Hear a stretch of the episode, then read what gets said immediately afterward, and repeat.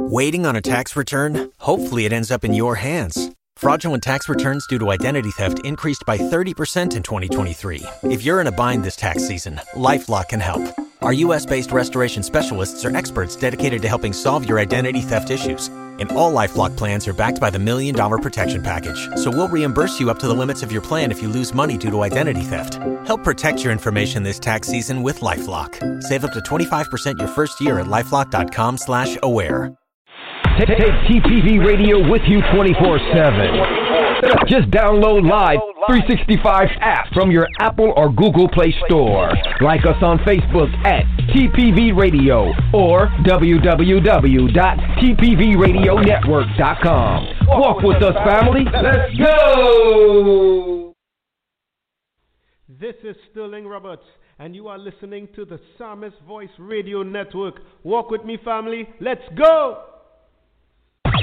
You're listening to the hottest, most off controversial, off the meters Christian radio station in the land. In the land. The Psalmist Voice Radio Network. Are you ready to walk, family? Let's go!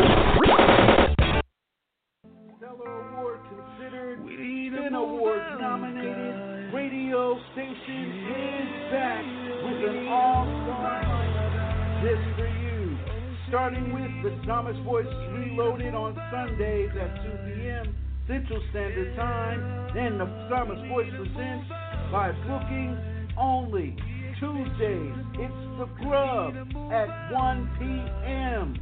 Followed by Victory Over the Weights of Life with Sister Deanne Lee Green at 6 p.m. Thursdays, Real Talk with Pastor Byron Sago at 4:30, followed by Dorothy Patterson, the reality coach, at 6 p.m.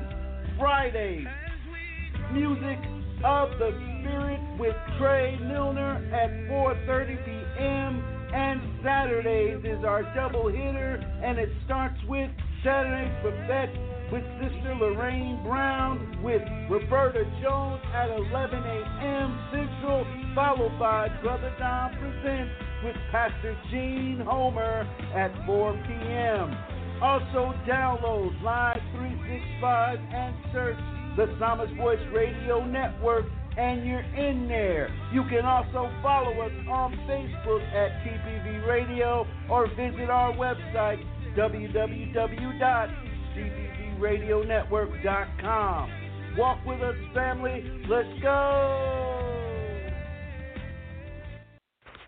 At Javina Distributing, we got your covering for your winter and summer needs. One size fits all. To order yours today, please message them on Facebook at Javina Distributing or call 616 929 2991 or 517 489 6923. Or you can order from the website www.allsportheadgear.com and type in promo code Siron2020 to receive 20% off your purchase. Let's get it. Let's go. You never heard Christian radio quite like this. Quite like this. Get your fix 24 7 on the Psalmist Voice Radio Network. Radio Network.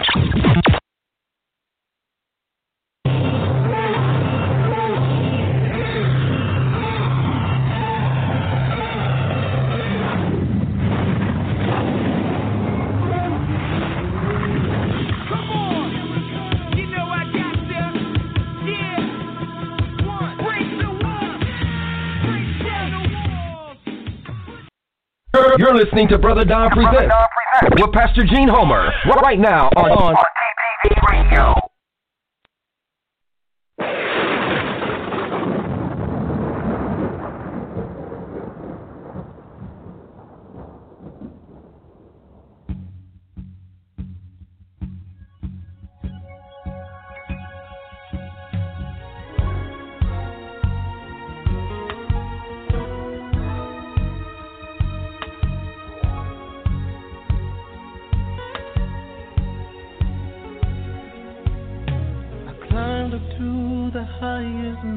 mountain. Looked all around, couldn't find nobody.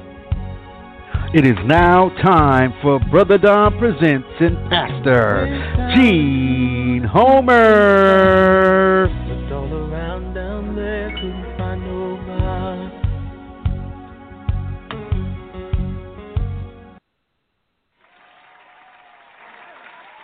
What's up, radio fans? This is Brother Don with Brother Don Presents with Pastor Jean Homer coming to you once again on November the 14th, 2020. Man, I'm so excited to be tuned in today. I'm just really glad that you're here, that you can get infused with the Word of God, that you can hear what thus saith the Lord this day. You know, family, it's really, really just kind of uh, surreal right now. You know, this is uh, November already of 2020. What a wow. yes, what a year. I mean, you know, we started off strong. We had some hiccups along the way some turmoil, a lot of things, but here we are to almost the close of 2020. And I was talking to Pastor Jean online, and, and you know, we were just saying, you know, how God has really moved. You know, we look back sometimes and we can see the things, and we could probably take it in a negative context, but if you really just stop and look and just really reflect on this past year, God has been really moving. He has really been showing us things. He's been that cloud in the day, that pillar of fire at night that we can lean on and walk walk by. Because you know, left up to our own devices and our own mind, man, we really would have been in trouble. You know, and I've been I was reflecting on that today. We really would have been in trouble. It wasn't anything but the Spirit of the Lord that came and rescued us and still rescuing us in this time.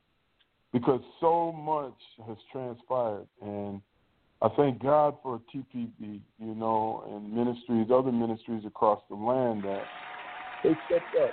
They really did. I have to honor them and, and just thank God for them because they really stepped up in that time. Because when people were looking and searching and, and wanted the truth, they had an outlet to go to that they could get the truth.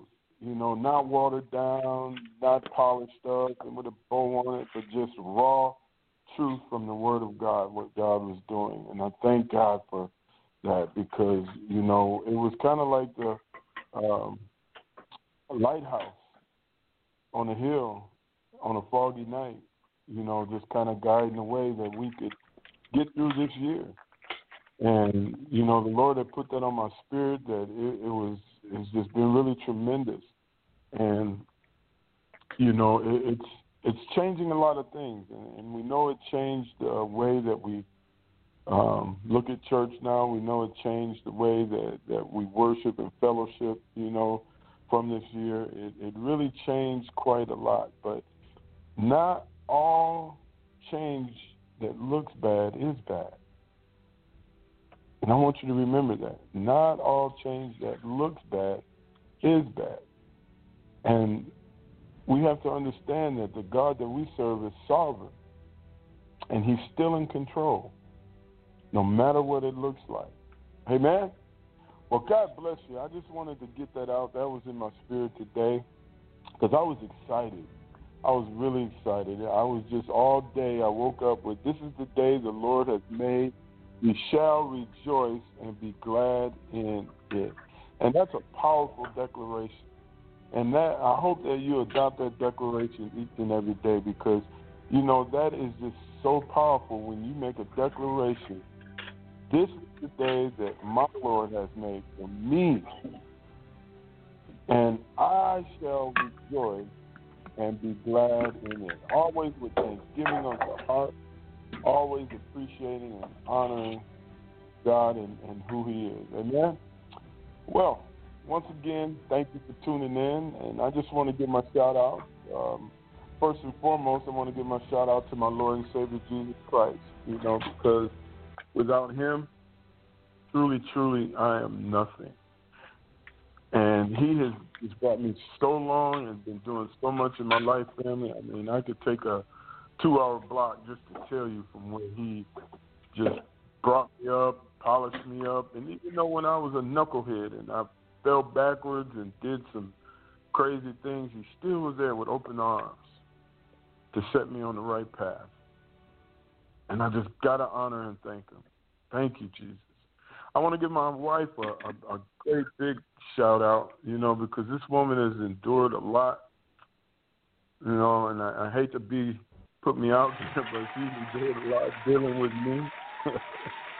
and she's just been steadfast, and she's just been my rock. She's she's really been um, an awesome, awesome lady of God that's been just you know helping me out tremendously, emotionally, mentally, spiritually, and I just thank God for her. You know, because the Word of God says that he who finds a wife finds a good thing, for she is more precious than rubies and gold. And I thank God that I've found her. Amen.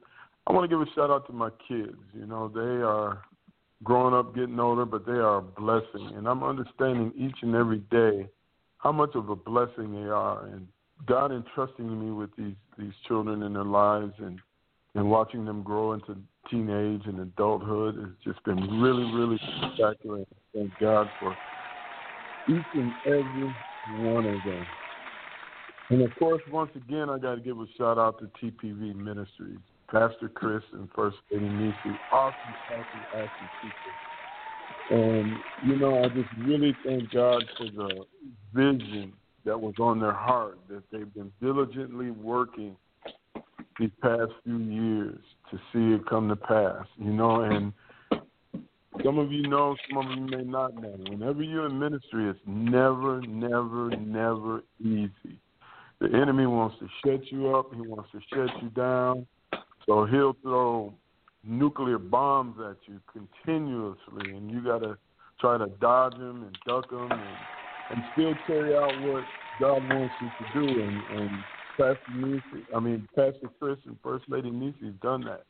You know, they they they've told the line. You know, ups, downs, ins and outs. You know, they they really have told the line, and I thank God for them. You know, because they brought us, me and Pastor Jean and the family, and they embraced us, you know, and, and, and loved on us, and and it's truly family. It's not even I wouldn't even call it uh, TPV Ministries. I would call it TPV family because you know that's the feeling that they give us, and I thank God for them.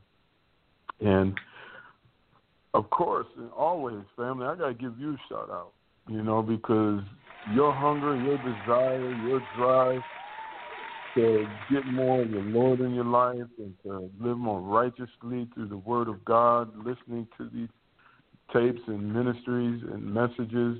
You know, we thank you for coming in. We thank you for tuning in. And, you know, as always, you know, we could be on a soapbox and, and, and do it ourselves, but we we do it ministering to you as God has commissioned us to, and we thank you for being there and supporting us you guys are great, and we love you.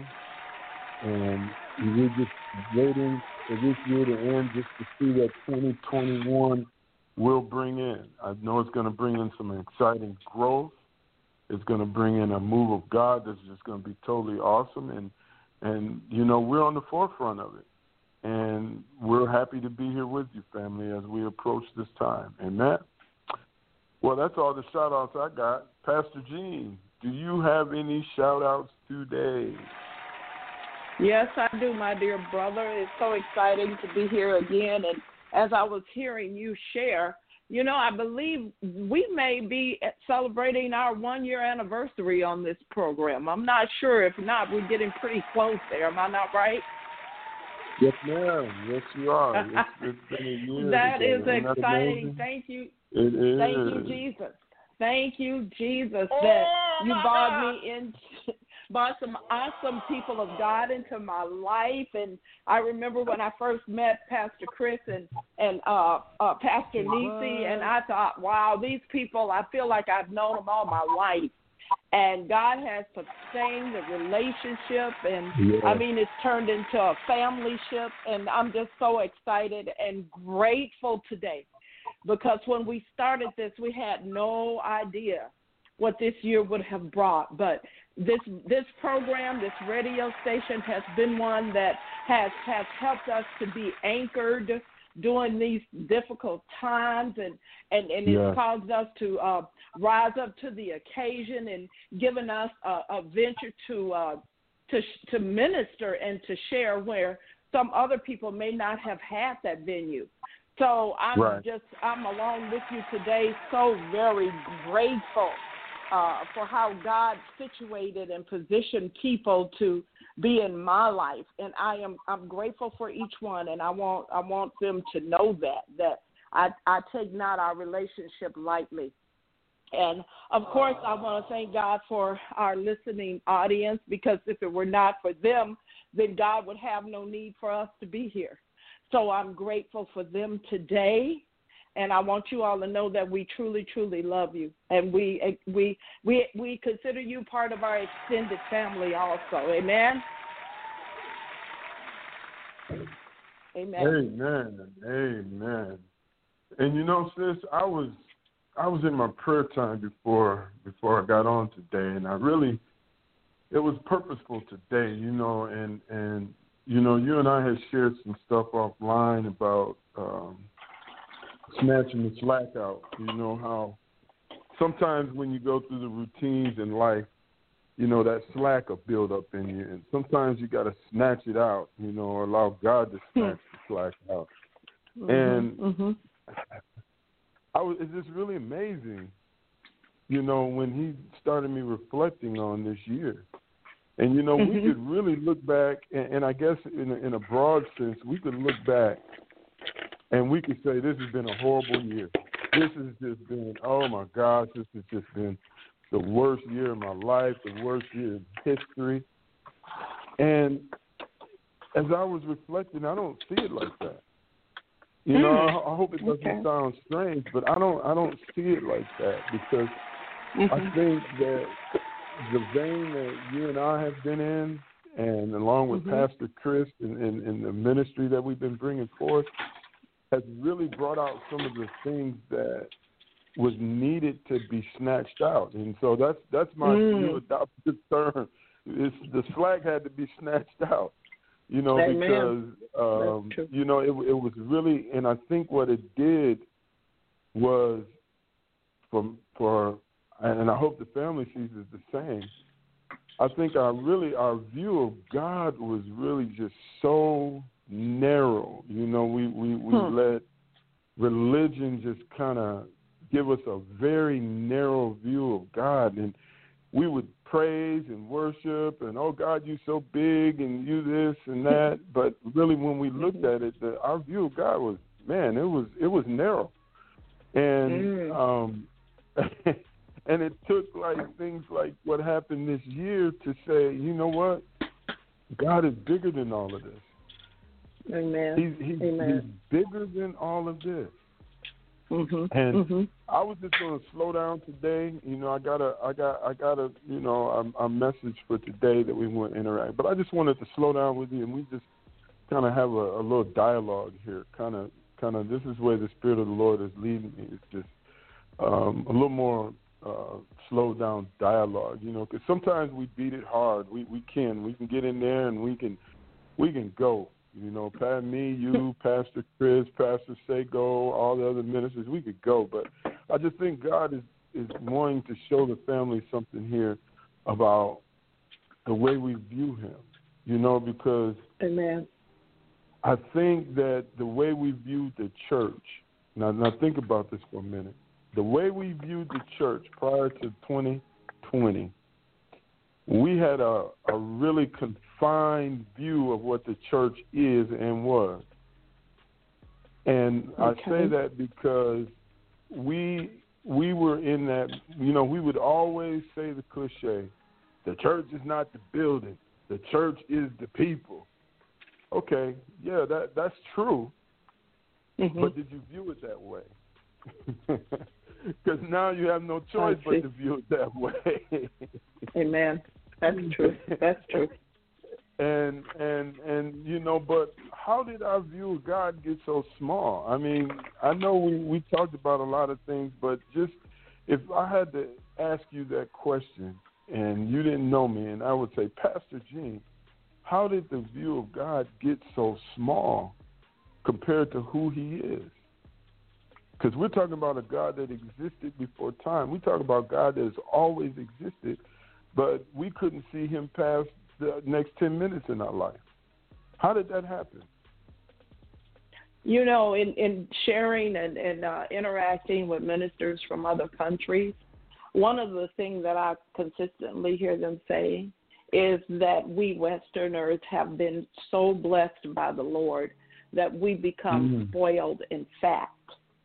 And wow. so we have lost that uh, that ability and that awareness of of, of the uh, seeking God out of, as a vital necessity because we've mm-hmm. been blessed. Amen. So we don't think about Him as the God of meeting our needs anymore because of the abundance that He's he continuously uh, blessed us with. And so every once in a while we would throw up an occasional prayer if we got sick, but other than right. that we became selfish and fat. Um, but you know, um, so on the other hand, this year I have learned. I have grown to know God as a vital necessity in my life. Amen. Wow. Uh, not yes, because yes, yes. of uh, uh, the the the uh, uh, forcing the dangers, the the things that are out there, but because I choose to know Him as such.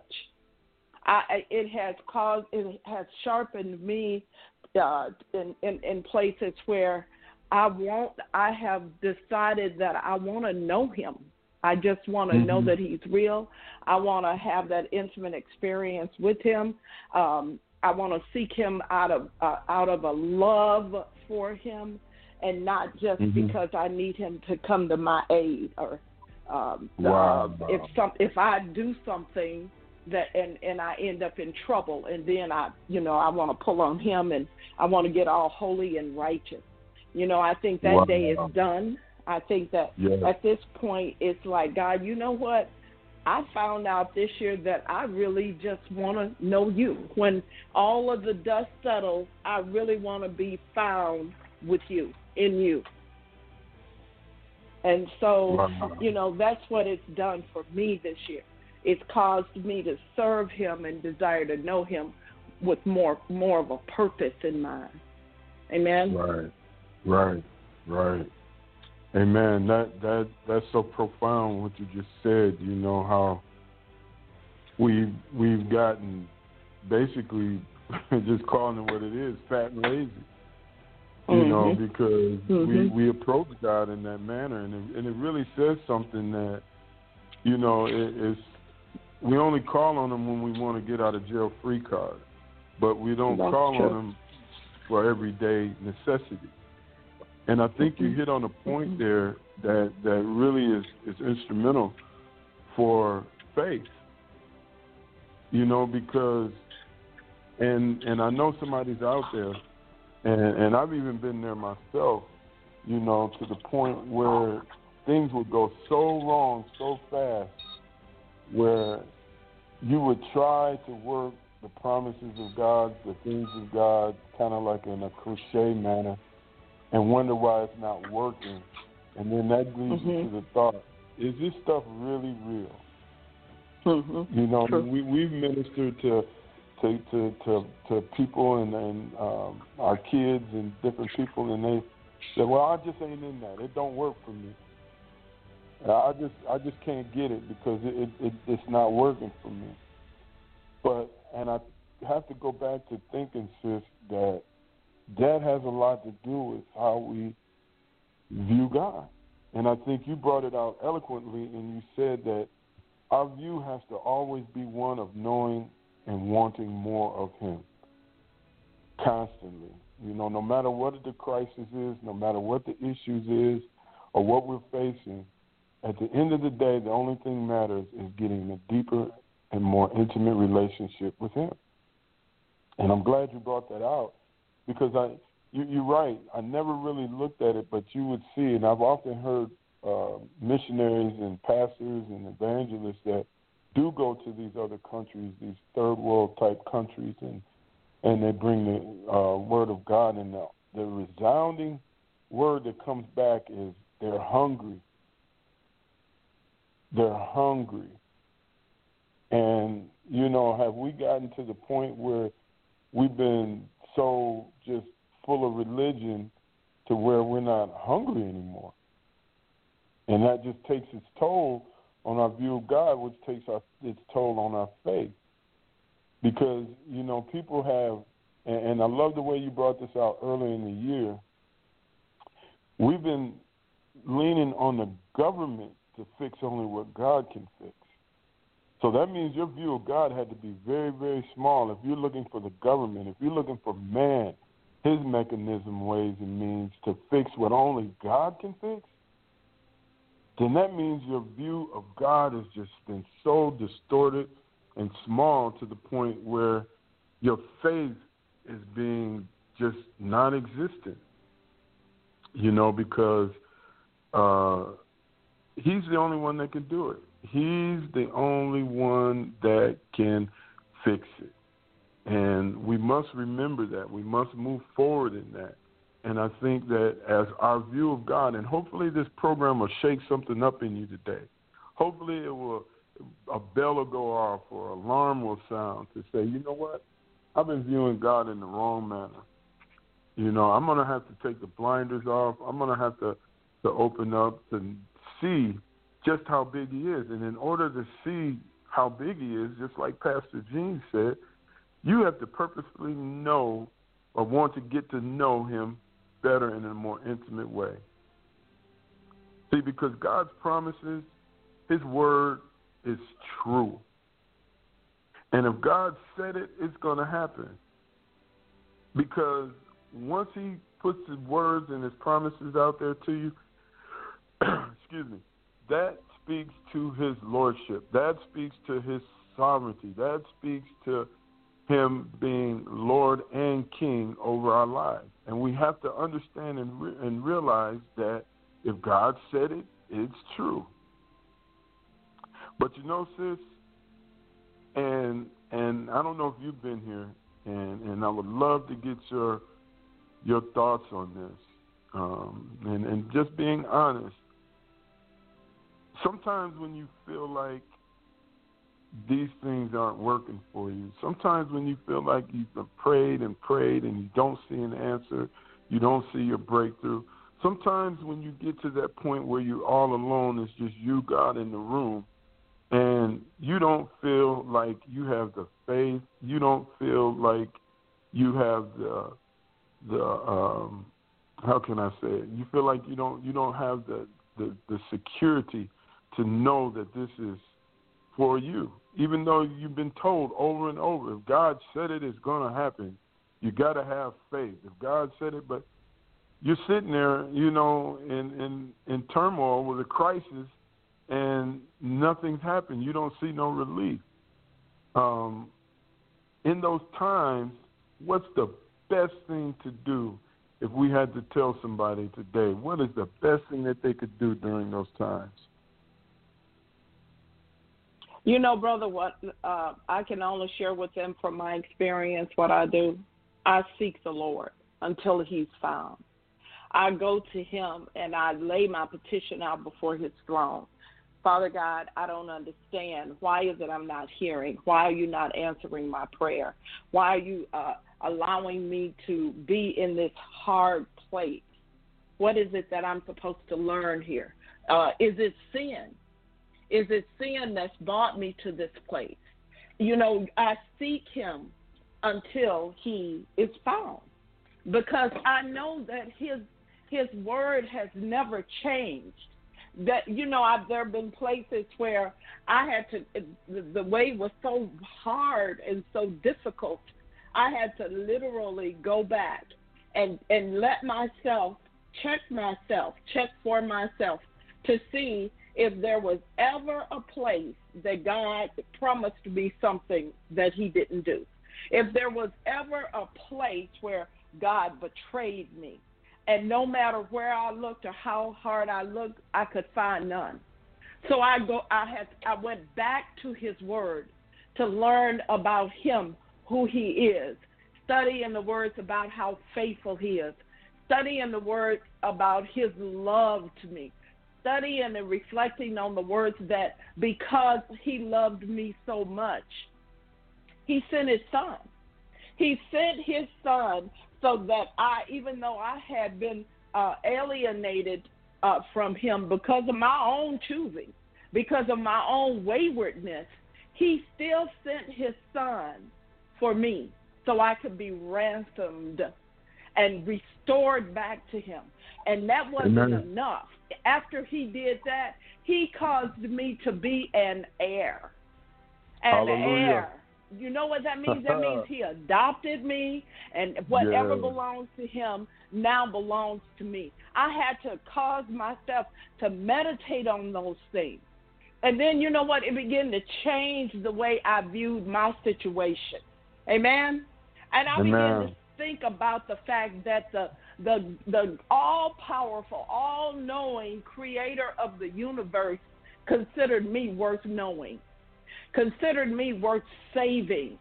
And I had to tell myself that if he went and did all of that for me, then surely he will he will supply my needs according to his riches in glory. That he's not going to cut me off now. So there must mm-hmm. be something there that I need to learn. There must be something there that maybe I myself am blocking my need from being met. Maybe there's mm. unforgiveness in me. Maybe there's bitterness in me. Maybe there's something in my heart that though God longs to bless me, he can't he can't ignore my sin because if he ignored my sin, then he would have to go back and repent to other people who had to do it right. the right way. Amen. Right. Now there Amen. have been places where Amen. God, in His mercy, has has gone ahead and blessed. But again, there was that would draw me not cause me to walk away in haughty pride, thinking that I, my self sufficiency, did it. So, Ooh, you know, on. God has His way with each and every one of us. He knows what it takes.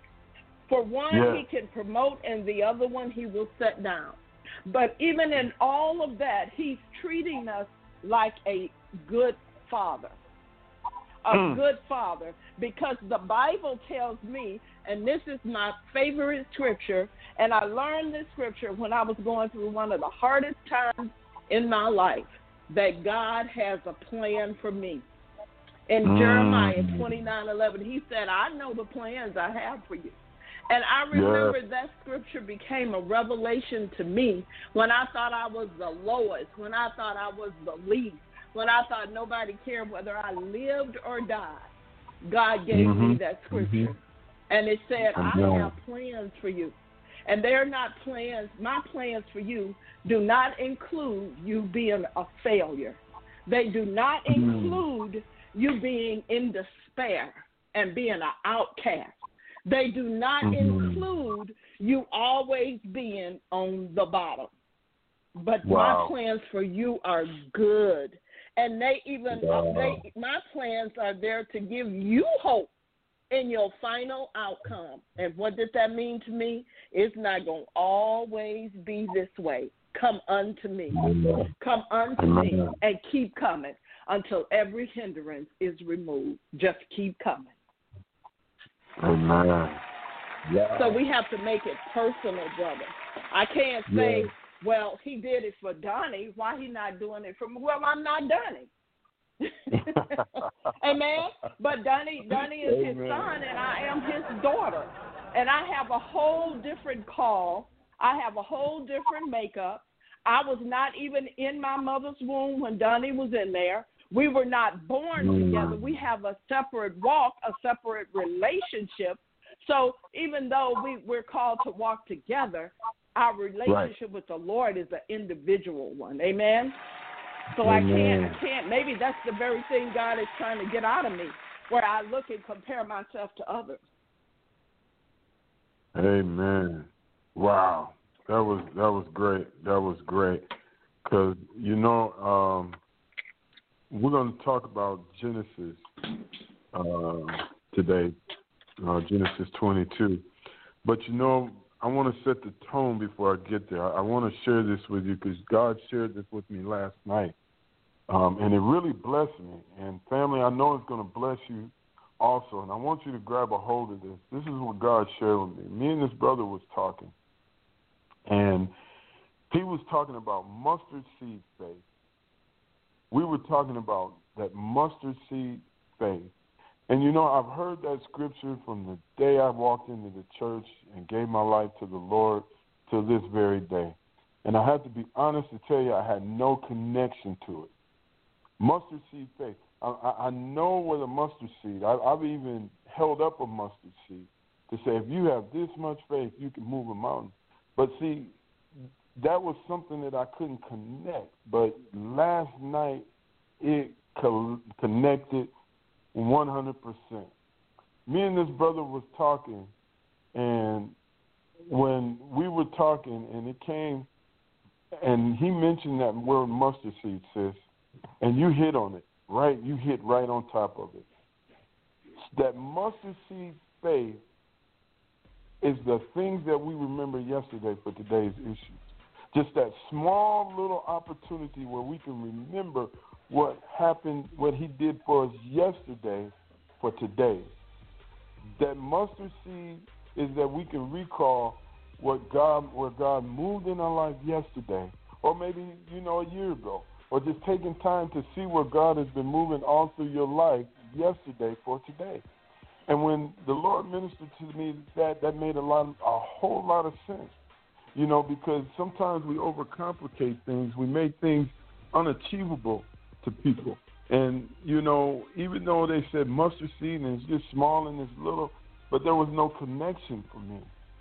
And and family, and I hope this blesses you because a lot of times you we, we think we got it bad and we look at, at, our situation now, and, and as Pastor Jean has said, you know, we we wonder why we're in these hard places, but she hit the key there. You have to seek him for what he as what he did yesterday, today. And that's what you go searching for. That's what you're seeking for. Because he was there yesterday, and he's to be there today, and he's to be there tomorrow.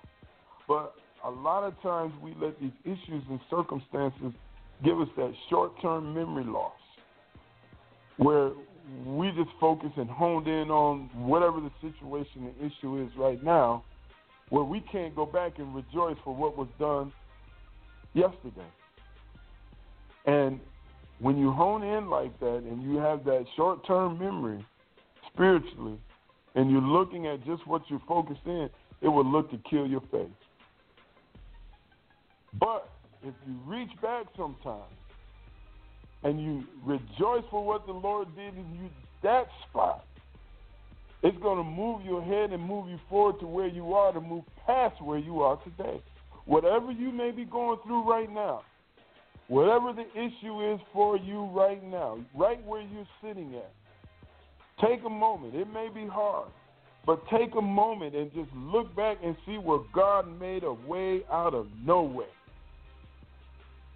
Where God brought resources and blessings just out of the blue and you made it through.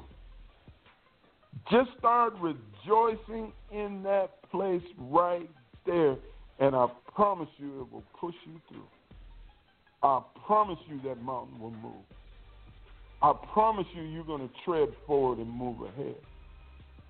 Because God is not a God in whom he shall lie. We're told that in the Word of God. And that being said, if God promised you to be more than a conqueror, if God promised you get through this, you're going to get through it. Just like we got through this year. At the onset of this year, everybody was looking, oh my God, how are we going to make it? And the world is over. This thing is just, oh Lord, this is just too much. But guess what? We made it. And how did we make it? By seeking the Lord, remembering what He did for us before, that we could rejoice in that fact and know He was going to do something now. And sometimes you do have to lay yourself on the altar to see if there's something that God is showing you. Sometimes you do have to be transparent into Him. Not that He doesn't know, but He wants you to know that He knows. And that is laying yourself up on the altar sometimes to examine yourself. You know, as David did, Lord, search my heart. Search my whole heart, Lord, to see if there's any wicked way within me.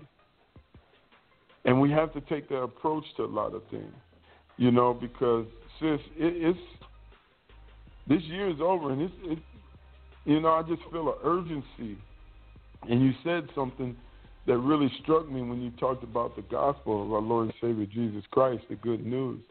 I just feel that urgency that we're going to have to just get back to that place.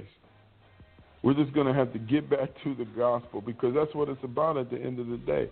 You know, we've been adopted. We've been we've been set apart. We've been saved. We've been rescued. And that right there alone is enough to rejoice in. You know, and a lot of times we go on a, a treasure hunt looking for these big gold nuggets uh, of, of revelation and wisdom, but the, at the end of the day, we've been redeemed. That's the greatest thing that could ever happen. We've been redeemed. Amen. Amen.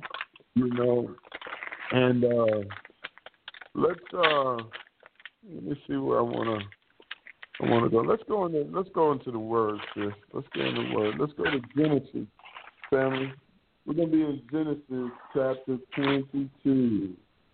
This is where the Lord has had me uh, for a week or so now, and I've just really been been in this place, and it's really been ministering a lot to me. Um, I've, I've, I've read it several times. Um, Genesis chapter 22. So if uh, you got your Bibles handy, uh, please turn there. Uh, smartphones, tablets, whatever you know you use to get the word. Uh, go ahead and pull it up and go to Genesis chapter 22. And I'm I'm reading um, out of the New King James version. So Genesis chapter 22, it starts out and it says, "Now it came to pass after these things that God tested Abraham and said to him, Abraham, and he said, Here I am." Now I was going to go forward, sis, but the Holy Spirit just stopped me right there because this is a this is a good point. In the very first chapter of Genesis 22, it says, "Now it came to pass after these things that God tested Abraham." Now I want to. I kind of, I kind of feel you in the spirit where, where, where uh, um, where where you're going, but I just I gotta ask you, why does God test us?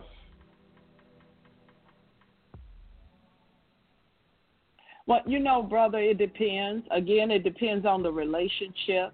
Uh, it depends on what God is appointing and anointing us to do. Amen. And and we know that uh, Abraham, God had when when God found Abraham or chose Abraham, Abraham was from the land of the Canaanites. So they didn't even believe in God, but yet God chose Abraham to be the father of uh, uh, many of uh, many nations. So, uh, so we we find that God had to uh, introduce Himself to Abraham. He had to awaken that faith and that trust in Abraham. Uh, the, a relationship was going on here. Um, and when God called Abraham out, he left his family, he left his country, uh, he left everything behind him to follow the Lord. The only thing he took was his father and his nephew and we found and we found out that God didn't necessarily tell him to take them, and there were points where his uh, journey was delayed because he took those two people. He had to uh, uh, tarry for a while because his father passed, and then we know the situation with his nephew Lot. So uh, but throughout the journey, God was developing Abraham. And you know, when we look at the word test, you know, we Hallelujah. know God already knows what's in our heart. Amen. Exactly. So Yes. any test that God has put me through was not because He didn't know what I was going to do. And in, in those places of testing, it was for me to know how much I would obey. Me to know if I would trust God no matter come what may. So the testing was there for Abraham to, and in those times of testing, you know what it did? It developed my spiritual muscles. It developed my Mm. confidence in the Lord. It showed me something about myself that maybe I did not even know was there. That even through the time of testing, things that I needed to, that were fleshly, that I had to submit and give to God. I had to humble myself. Places of pride, places of self sufficiency, places where maybe I still wanted to look good or I wanted to shine, or places of doubt and unbelief. Those Mhm. kinds of testings will cause those type of things to surface. And God is Mm. so loving that He will test us before it's time to do it.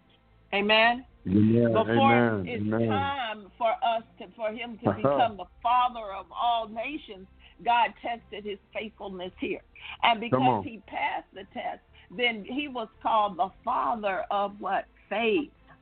Amen. Yes. His faith was, was counted as uh, his obedience rather was counted as faith. So there are places where the testing proves us to us.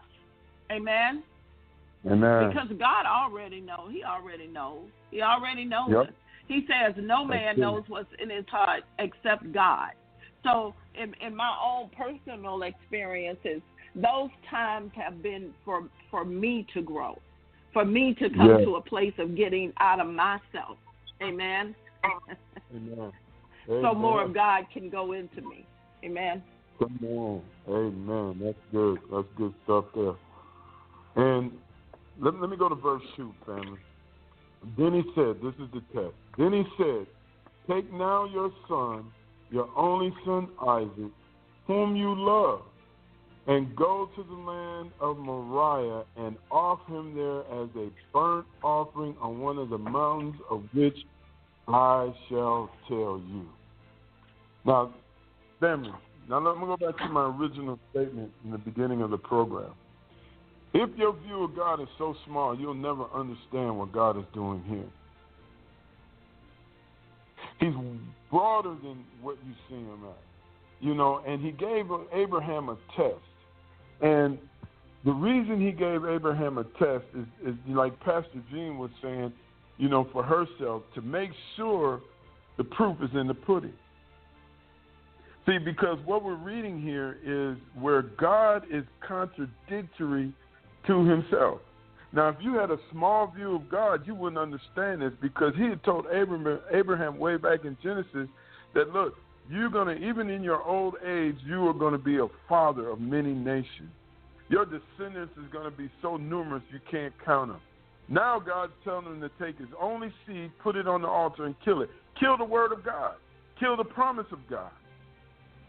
Now, if you had a small view of God, this test wouldn't seem seem logical at all. You'd be standing there rebuking the devil all day long, saying this can't be God because God wouldn't want this. God doesn't do that. But God was trying to get Abraham to a different place, and I'm glad Pastor Jean brought that out. See, because God not only wanted to get him to a different place, God wanted to have a deeper encounter with him, and He cannot have that that that that deep encounter with you if you're standing there where you're at. He's got to test you to move you. And that was the thing that really blew me away, family. You see, because you know, we can shout all the amens we want in church. We can shout all the hallelujahs we want in church. God's heard all the I'm blessed and highly favored. But he's not banking on what you say because he wants to see where that's generating from. Is that just another status quo saying going on in the trend in the body of Christ, or do you really mean it? Is that just something that you think may sound good, that make make you sound a little closer to God, and make you sound a little uh, grown in the spirit, or do where is it coming from? Do you really mean it? See, because think about it, family. You know, we're approaching Thanksgiving, and when that turkey goes in the oven, and you look at that turkey after a little bit, man, it'll look so brown and just good looking on the outside, and and and just like it's ready to eat. But when you stick that fork in it, then you know where it's really at. It isn't until you take time to to see if the outside matches what is done in the inside. Because the outside can look great. So you can dress it up all day long. You can put on the nicest suits, the most nicest dress with the big hat, the shoes. The the men put on the bow ties and the alligator shoes and all that good stuff. But is the outside matching what's going on in the inside? If God stuck a fork in you today, are you done? Or does he have to put you back in the oven, turn the timer back on, maybe turn the heat up a little bit? See, that's where we are going to have to change the way we view and our our view of God. You know, because a lot of us look done on the outside, but the inside is unedible. It's raw. It's raw. It's not ready. It's not ready to be where we're at. And and, and that was the big thing that um, Pastor Jean said that that was just awesome. That God loves us so much, He's not going to let us go unprepared or not done. So we're going to go through these things in this walk. But it's our view of God and the way we approach it that's going to, your faith is going to help you make it through. And that's the beauty of this thing called the gospel. Amen. See, because that amen on the outside should match that amen on the inside. That hallelujah that's coming on the outside should match that hallelujah that's inside. See, you can't have it both ways. You cannot want to be with God and you cannot want to seek a deeper relationship without having an experience with Him. It's impossible. It's impossible. You know, Amen. and and and and uh, the thing that that that that I, I like about this portion of Scripture is um, God took Isaac. Isaac was the promise. Isaac was the promise. And God told him to kill the promise, kill the word, kill my word, kill what I told you, Abraham. Put him on the altar. Amen. I'm going to read a little further, family, if you don't mind. So Abraham rose up early in the morning and saddled his donkey and took two of his young men with him and Isaac his son. And he split the wood for the burnt offering and arose and went to the place of which God had told him. Wow. You know, sis, that just speaks volumes right there. Now think about this for a minute. God told Abraham to take Isaac and offer him as a burnt offering. And yet Abraham rose up early to go do it. That says a lot about where we should be at in our faith. Wouldn't you agree? Because Yes, yes. So so many times, so many times, and I'm just as guilty. And, and I'm talking to myself, family, to move me out of this place. God will give me instructions. He'll give me something to do, and I'll go sit down and say, "I'm waiting on the Lord." I'm waiting on the Lord.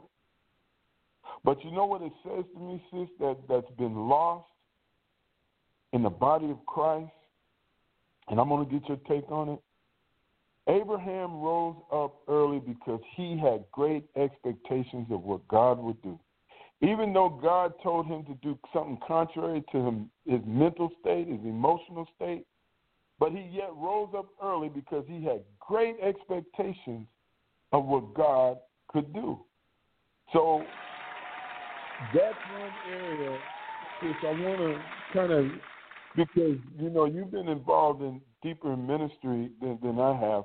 Well, how did that expectation for us today, this is right here where the rubber meets the road, how did that expectation for us get lost? And why is it so weak? Well, the, the key to me is that uh, Abraham rose up early to obey immediately. And we don't do it immediately. A lot of times we do it when it's convenient for us. Amen. Uh-oh. And that's what Uh-oh. I learned from Abraham that if you are if you're privileged enough to hear the voice of God tell you to do something, do it ASAP. Because the longer you take to do it, the more the flesh gets in there, and in a minute it'll convince you that it wasn't God at all, or the glory Oh, of God come on. moves, the grace of God moves, and you don't have the grace to do it when you want to. To Mm. me, it was an act of obedience. Again, it was an act of his of of the obedience that Abraham walked in. Mhm. Mhm. And when I obey quickly, it does activate my my faith. But if I if I'm slow to act, it activates my flesh. That's good stuff there. Amen. Amen. That's good stuff there. Because, you know, we think about it for a moment, family, from your point of view. If you were in Abraham's shoes, knowing what you know now, being where you are right now, could you have gotten up early expecting God to do something to meet God there? I know I couldn't. I, I ain't gonna lie to you. I, I I just had to be honest. I'd sit there and I contemplate that thing just like uh, Pastor Jean said. My flesh would be all in the way, and my flesh would talk me out of it, and I'd probably still be sitting there, not fulfilling what God wanted me to fulfill. And you know, it's really something that if we if our view of God was correct, when God said do something, we would do it right away. We wouldn't have to have a meeting on it. We wouldn't have to have a prayer service on it. We wouldn't have to fast on it. We would move. We would move. But the part of the reason that I believe is that we've allowed religion to get so embedded to where our flesh overrules what our faith wants to take us. Say what? See, because your your your your faith is measured by your feet, not your mouth. But we'll talk a good faith game all day long. We can spit out all types of Christianese containing, con, pertaining to faith, while our feet is almost growing roots because we're not moving. But Abraham got up early. Amen. Let's read a little more. Uh, verse 4. Then on the third day, Abraham lifted his eyes and saw the place, saw the, uh, I'm sorry. Then on the third day, Abraham lifted his eyes and saw the place afar off. Now he had to travel, family. This wasn't just you know, go out back. You know, this man had to go three days with this thought that God told me to offer my son on this altar. More than that, this is the word of promises of God. This is the word God gave me, and God is telling me to go put it on the altar. Three days he had to deal with that emotionally, mentally, walking along. I want you to get a big picture of God through all this. Amen. And Abraham said to the young man, Stay here with the donkey, and the lad and I will go yonder and worship, and we will come back to you. So Abraham took the wood and the burnt offering and laid it laid it on Isaac his son, and he took the fire in his hand and the knife, and the two of them went together. But Isaac spoke to Abraham his father and said, My father. And he said, Here I am, my son. Then he said, Look, the fire, the wood, but where is the lamb for the offering? And Abraham said, My son, God will provide for himself the lamb for the burnt offering. So the two of them went together. I'm gonna stop right there, sis, because that that that is something really, really instrumental there that I want to pull out, and, and it's in verse verse eight. It says, "And Abraham said, My son, God will provide for him the lamb for the burnt offering." So the two of them went together. And the reason I stopped there because I, I know this is this right here is near and dear to your heart, and I gotta get I gotta get uh, uh, um, I gotta get your take on it. I see you, Pastor Chris. Amen. I gotta get your take on it um, because this is something we don't do anymore. We do not apply the promises of God prophetically to our life anymore. And I think that's a key element that we've lost. I think that's a key principle that we don't practice anymore. Applying the promises in the Word of God prophetically to our lives. And I know that, that, you know, talking with you offline all these years and just being, you know, in, in contact with you, how important is that? That we get back to that, that we can actually speak the word of Lord and mean it over our lives and believe that He's going to do it. Amen.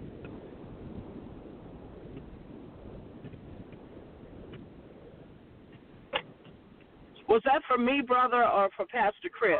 I, I got disconnected for a quick moment. Oh, I'm sorry. That was for you. Did you Did you hear what I said? Though? Oh, uh, I believe I, I did. I, I'm going to attempt to answer it, uh, and if uh, if if I'm not answering it, just let me know, okay? okay. You know, um, I remember when I first started reading the um, the uh, the scripture regarding the uh, the uh, episode with the Lord and Abraham, and you know, the thing that I saw is that it's a, the, his faith is something that grew. He he, and as mm-hmm. he obeyed God, the faith got greater and greater and greater. And he had gotten to that place in his relationship with the Lord that he knew without a doubt that if God gave him this child, and the and the word of the Lord said, "This is the promise. This is that which I promised you. That if if even if he sacrificed, because he was used to sacrifices, because in the land mm-hmm. that he came from, that's what they did. They sacrificed their children. But Abraham also knew that God had been faithful to him up to that point. And he knew yeah. it within himself that he had to know that this God that he was following was powerful enough to raise that son back up from the dead. So when, even when he was acting in obedience to do to do what God told him to do, he didn't see his son dead. He still saw his son alive. And I and, mm. and as you were sharing that tonight, it's as if the Spirit of the Lord was speaking to us. And so our faith has to be in these last days when when we see things that are going all the way left, but God has told us to stand and watch the salvation of the Lord our faith has to be this genuine. I don't know what they're doing over there, but I do know that the word of the Lord says this. And this is where I will stand. No matter what, if God has to come down from heaven in a on a chariot of fire, he will do that because God is not a man that he shall lie. And God said it, and I believe it, and it's final. Amen. Because that's Amen. where Abraham's faith He didn't see the sacrifice, the the uh, uh, the sacrificing of this son was small in comparison to the powerful word God had already given him. So he walked yes. with that word, which was a prophetic word. He walked with that prophetic word. He walked yes. with that prophetic word until he believed it beyond any and all doubt. And maybe that's Yeah. where God is taking us as His people today. Hallelujah. Amen. Amen. That was right on point. That was right on point.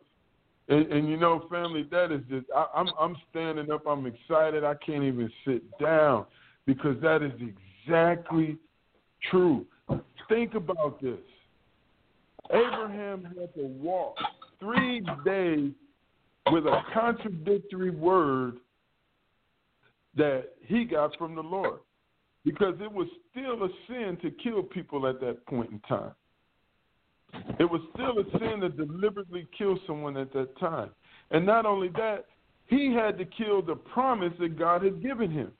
This was the word of the Lord that came to Abraham through Isaac that he would be blessed. And he's telling, God's telling Abraham to kill that thing. So not only did he have to do that, he had to walk three days with this thought in his mind. He had to walk three days to get to that place. So he had to have a resolve.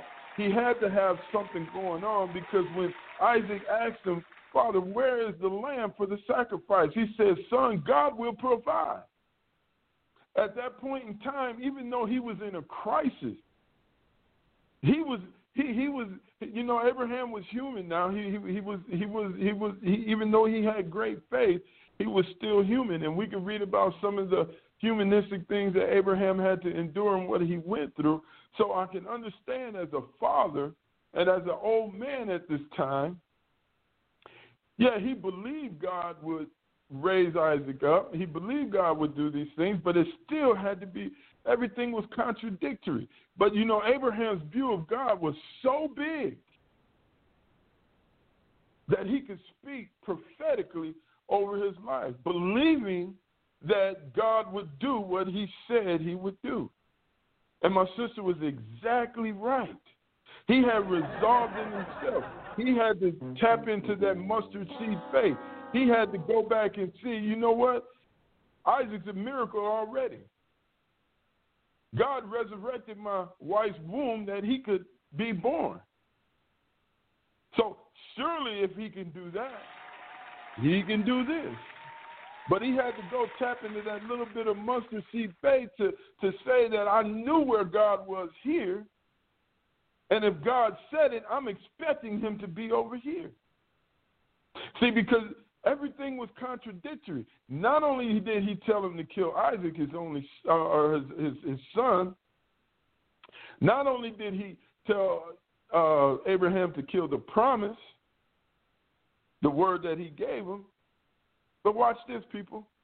He told him to worship while he was doing it. The altar represents a place of worship. He said, Abraham, offer him as a burnt offering. He just didn't say go up there and kill him and then, we're gonna we're gonna it'll be done with and, and, and, and you're gonna be blessed. I just want to see if you're obedient. No, he said, in doing this, I want you to worship me also. Now that's deep, people. That's deep, family. That's deep. But see, Abraham didn't look at it that way. His view of God was so big that he could tap into that faith that he had. See, if you got a small view of God, it's going to be hard to tap into that faith that you need for the crisis and issues you're going through today. See, because everything else is going to be contradictory looking. And if you focus in on the contradictory, you're not going to be able to focus in on the move of God that's going on around you. See, God was moving in that, that situation. God was with him the whole way. But if we just focus in on the contradictory word and why would God allow this and why would God do this and why would God make me go to these places? Why would God bring me here? And why would God do this? We're going to miss the whole move. That's why we have to settle down sometimes, be obedient, put one foot in front of the other, and say, Lord, whatever it is your word says, I'm going to make it. Even if it's unto death, I'm going to make it. In you, Christ Jesus. That's your word. You said that I have eternal life when I accepted you in my life and in my heart. So, as contradictory as everything looking, even unto death, I'm to make it. So, whatever I'm going through now, whatever this crisis is now, whatever this opposition is now, I'm to start speaking over my life because guess what? You said I'm to make it, so I'm to make it. And that's the importance, and that's that's a key principle that we've got to get back to, family. Is you got to start speaking that word over your life, and you got to engraft that word in your heart that you can speak it over your life, because there's something powerful about that prophetic word when you speak it over your life, or speaking the word prophetically over your life. And sometimes it is going to take you going back to see where God had moved in your life once before, just like Abraham. See, when God gave him that word and Abraham moved in the flesh, see, he never told him to, hey, go get Ishmael and take Ishmael up the mountain. He said, no, take Isaac, the real word, the true word what I have given you and kill it. So he had to Abraham had to tap in into that in order for him to speak that prophetic word over his life that God would show up. Amen. All right. I got all excited, sis. Let me let me calm down and get back here to the word. Amen. uh, chapter 10, I mean, verse 10 in uh, chapter 22. And Abraham stretched out his hand and took the knife to slay his son. But the angel of the Lord called to him from heaven and said, Abraham, Abraham. So said, so he said, Here I am. And he said, Do not lay hand on the lad or do anything to him, for now I know that you fear God since you have not withheld your son, your only son, from me. Then Abraham lifted his eyes and looked, and there behind him was a ram caught in the thicket by the horns. So Abraham went and took the ram and offered it up as a burnt offering instead of his son. Amen. And you know, sis, man, this has just been this portion of scripture has just been so so much of a blessing to me. But what I want to pull out of here, and I'm gonna need your help here. What I want to pull out of here is probably the area, and I just speak for myself, that's caused me the most stumbling blocks in my walk. I hope I said that right. Yeah, this is an area that's probably tripped me up the most. Is we'll never, ever, ever have that encounter with God or see the solution to our problem until that obedience is fulfilled. And that is probably one of the areas, sis, that really has tripped me up because I don't know if anybody else out there or any of the family or other ministers have experienced that, but too often we fall short in the area of obedience in what God has told us to do. And when we do, we won't see the solution or the encounter we need with Him. Because, you know, that was an encounter. As soon as Abraham lifted the knife, he heard from heaven. Heaven cried out to Abraham, called him by name Abraham, Abraham, don't hurt the boy. And once Abraham was ready to fulfill the obedience of what God was told him, he not only heard from heaven, but he seen the solution to his problem caught in the thicket. He seen that word that he spoke over his life in a, in a couple verses um, before, saying God will provide the sacrifice caught in the thicket. Now, the thing about it was and and I'm gonna get your take in a minute, sis. And and this is it. And I want you to watch this now. Stay with me. The solution to Abraham's problem, what he wrestled with, was already there before he got there. He couldn't see it because the obedience had to be fulfilled first.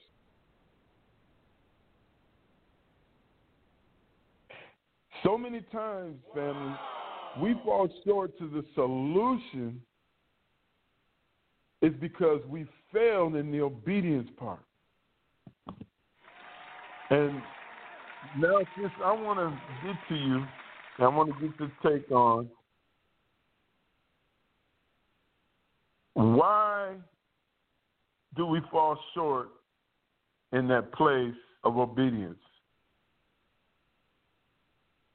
And I'll get your thought on that. Because of rebellion. because we're rebellious. Because we want to do it our way when we when we want to do it and how we want to do it, basically. Because the uh, obedience has not been worked in our heart. Um, you know, um, I was just thinking as you were sharing, the trip back from that mountain was a lot different than the trip going um, going up to the mountain. Amen. Amen. Amen. But you know, we can learn a lot from that brother. You know, I I could see him go on his way praying for God to give him the strength to be obedient to what God was telling him to do. But on the way back, I could see such. I would imagine there's so much. There was so much excitement in his heart. Oh my God! Oh my God! You made a way. Oh my God! Oh my Lord! Father God, you know I was really gonna do it, Lord, because I believed if I obeyed you, you were gonna, you could raise him from the dead, and I was excited just to see you raise my son from the dead. And Father God, this is the, and because of that, that was miraculous that you just did. And Father God, now I can anticipate what you're going to do. Oh my God, what's next? Can you imagine the conversation on the way back? Huh? Woo! Amen. So that spoke to me. Father God, you know what? We need encounters like that. We need encounters with the Lord just like that. Amen. You know, Amen. Because sometimes, you know, it says that uh, uh, hope deferred causes the heart to, excuse me, faint.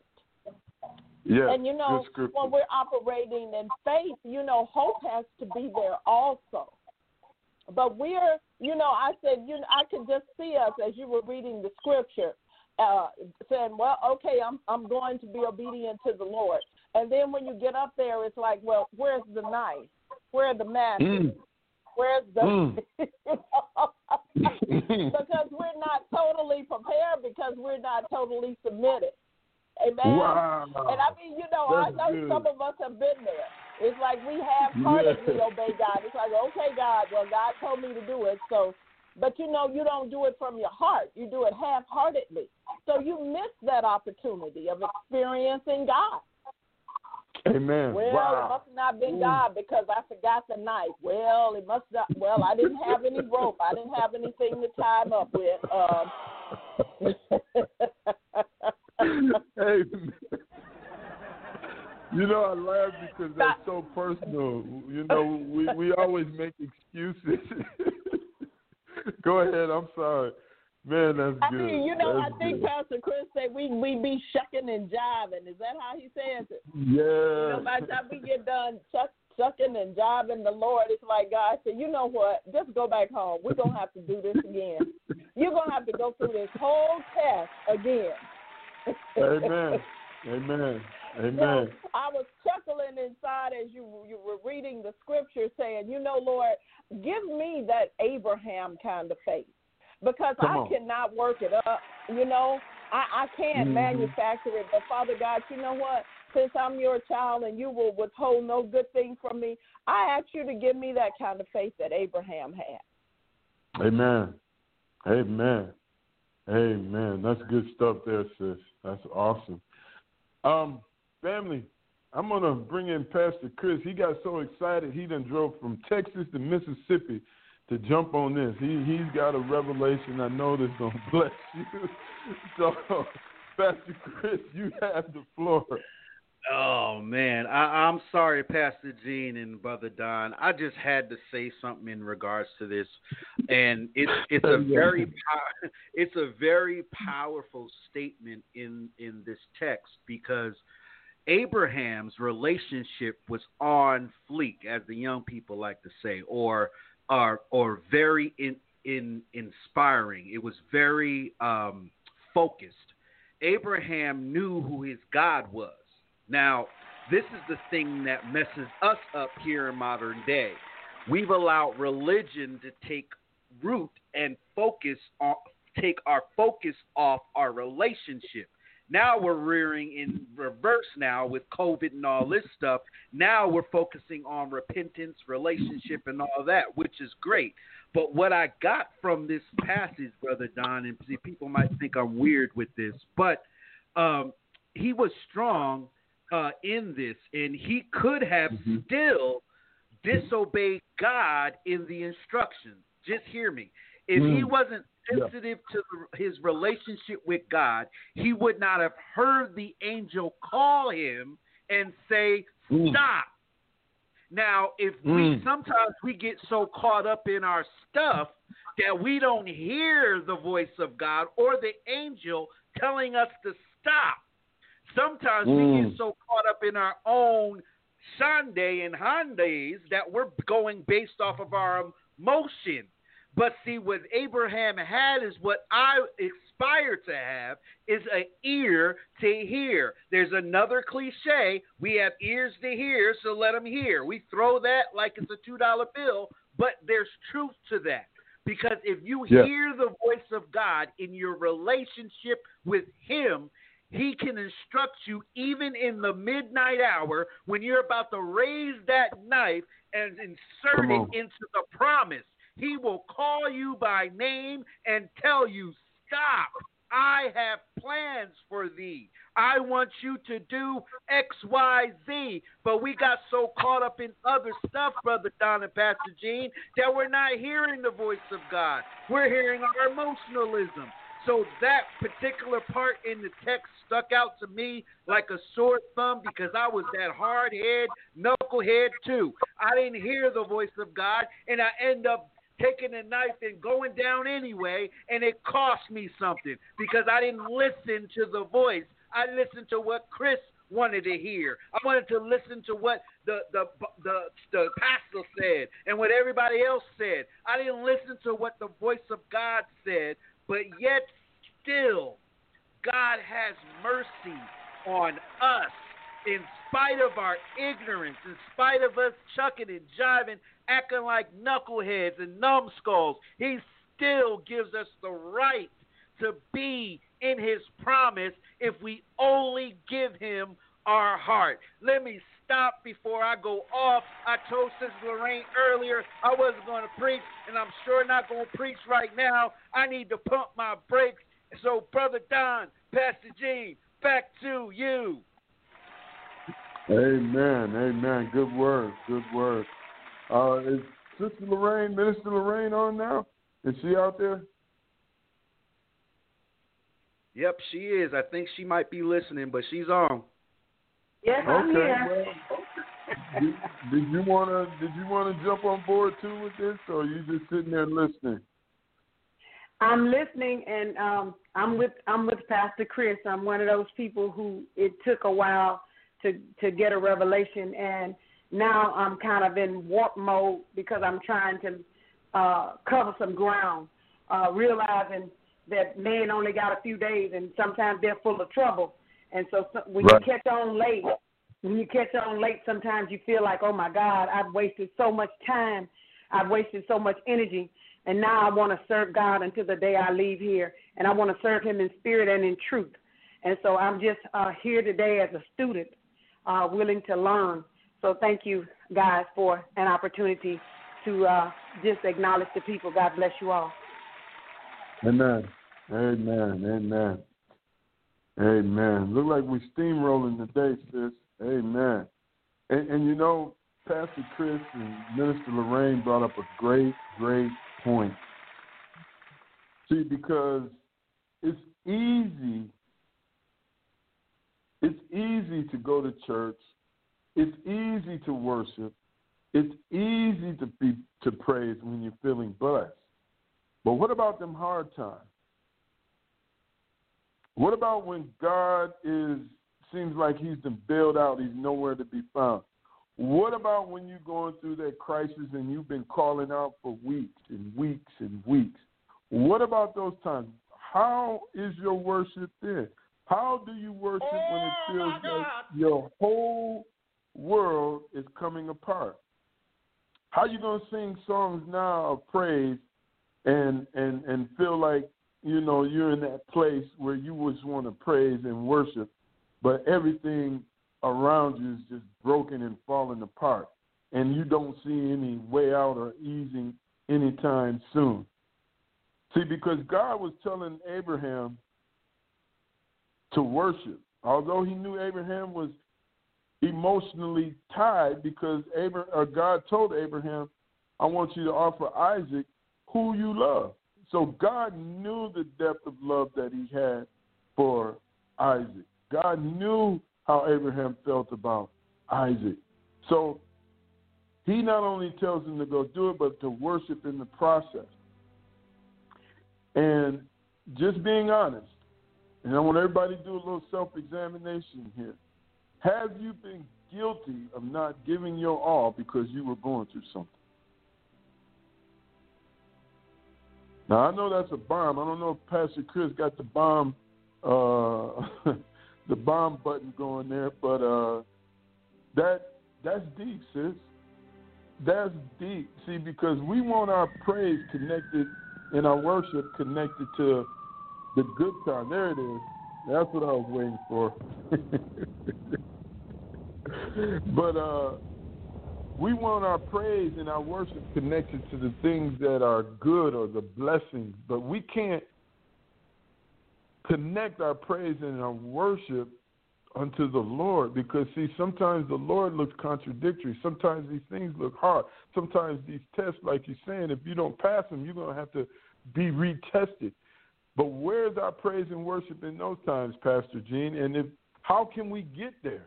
How can we truly get there where we can see where we need to praise and worship all the time? Because Sister Lorraine brought it out because he said um, um, that we are to worship in spirit and in truth.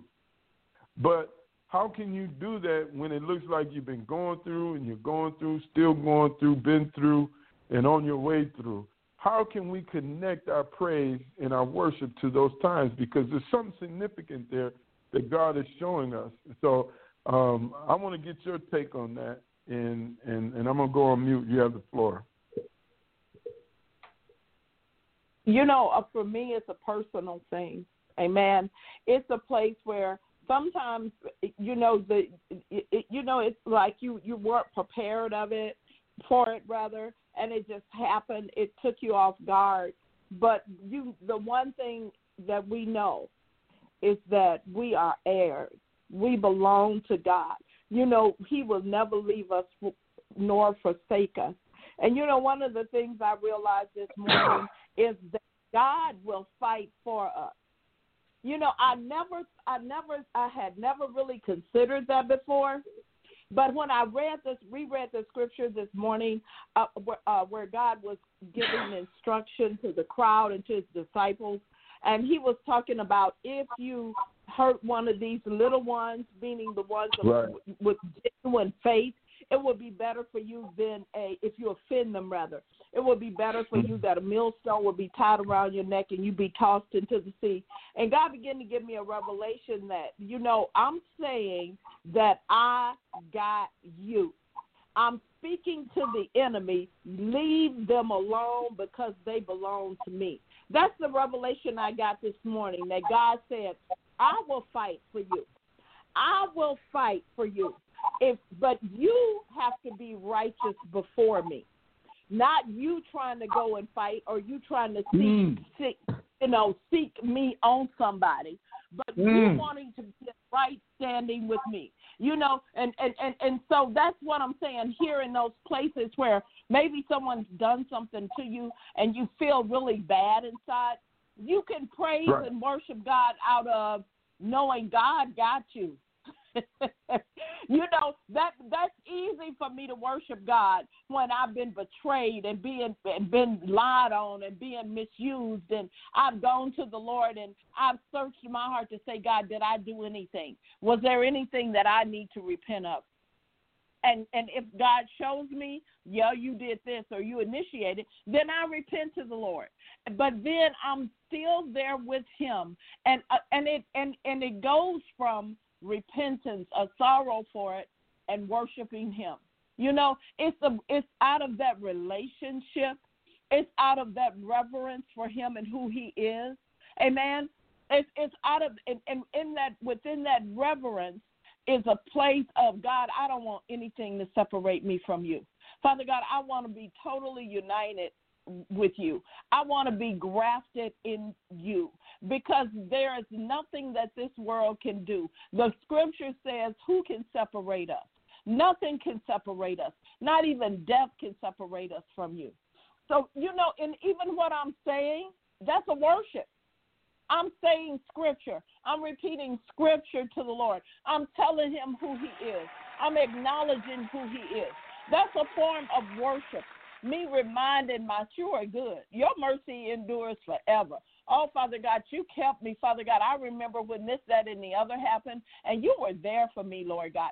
So that's worshiping Him. That's exalting, extolling Him. Worship is not just, you know, praise you, God, praise you, Lord, praise you, Lord. No, mm-hmm, not mm-hmm. that repetitious stuff, but it's speaking to the Lord from your heart where you are, but acknowledging Him for who He is. Amen. That that's Amen. the type of worship that's true worship. Amen. Yes. Amen. Hallelujah. Pastor Chris, I know you're out there. This, this, is controversial, and anything controversial, man, you like a like like a moth to a flame. You you're gonna be there. So, sir, you have the floor.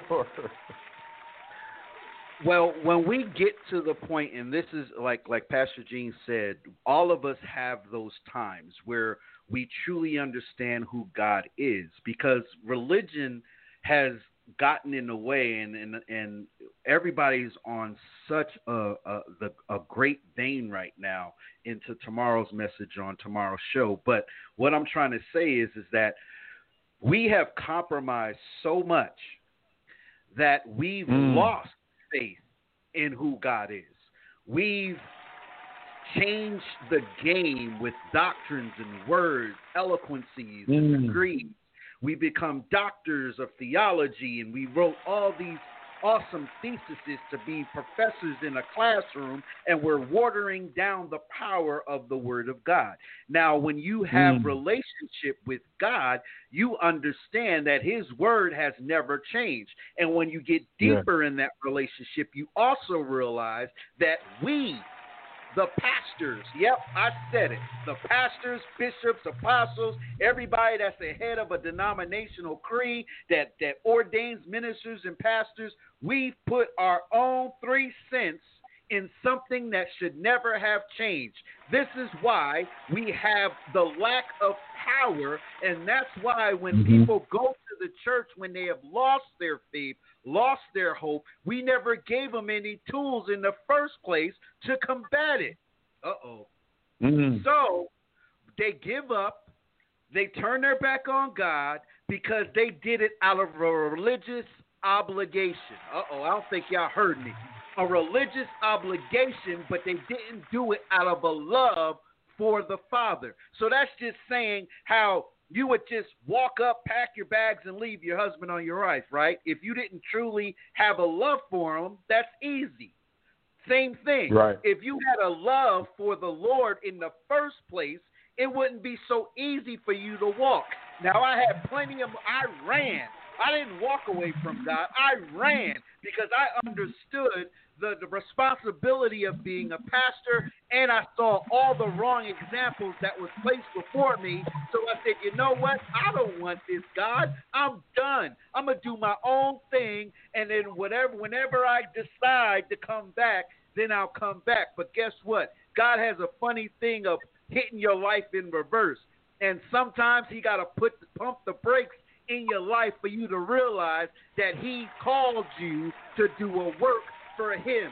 So you can try to give up all you want. You could try to cry and plead the fifth all you want. But God has got your name and He's called it. Whether you're 20 years old or you're 43 years old, God called your name and He's going to use you for what He called you to do in spite of what you feel like.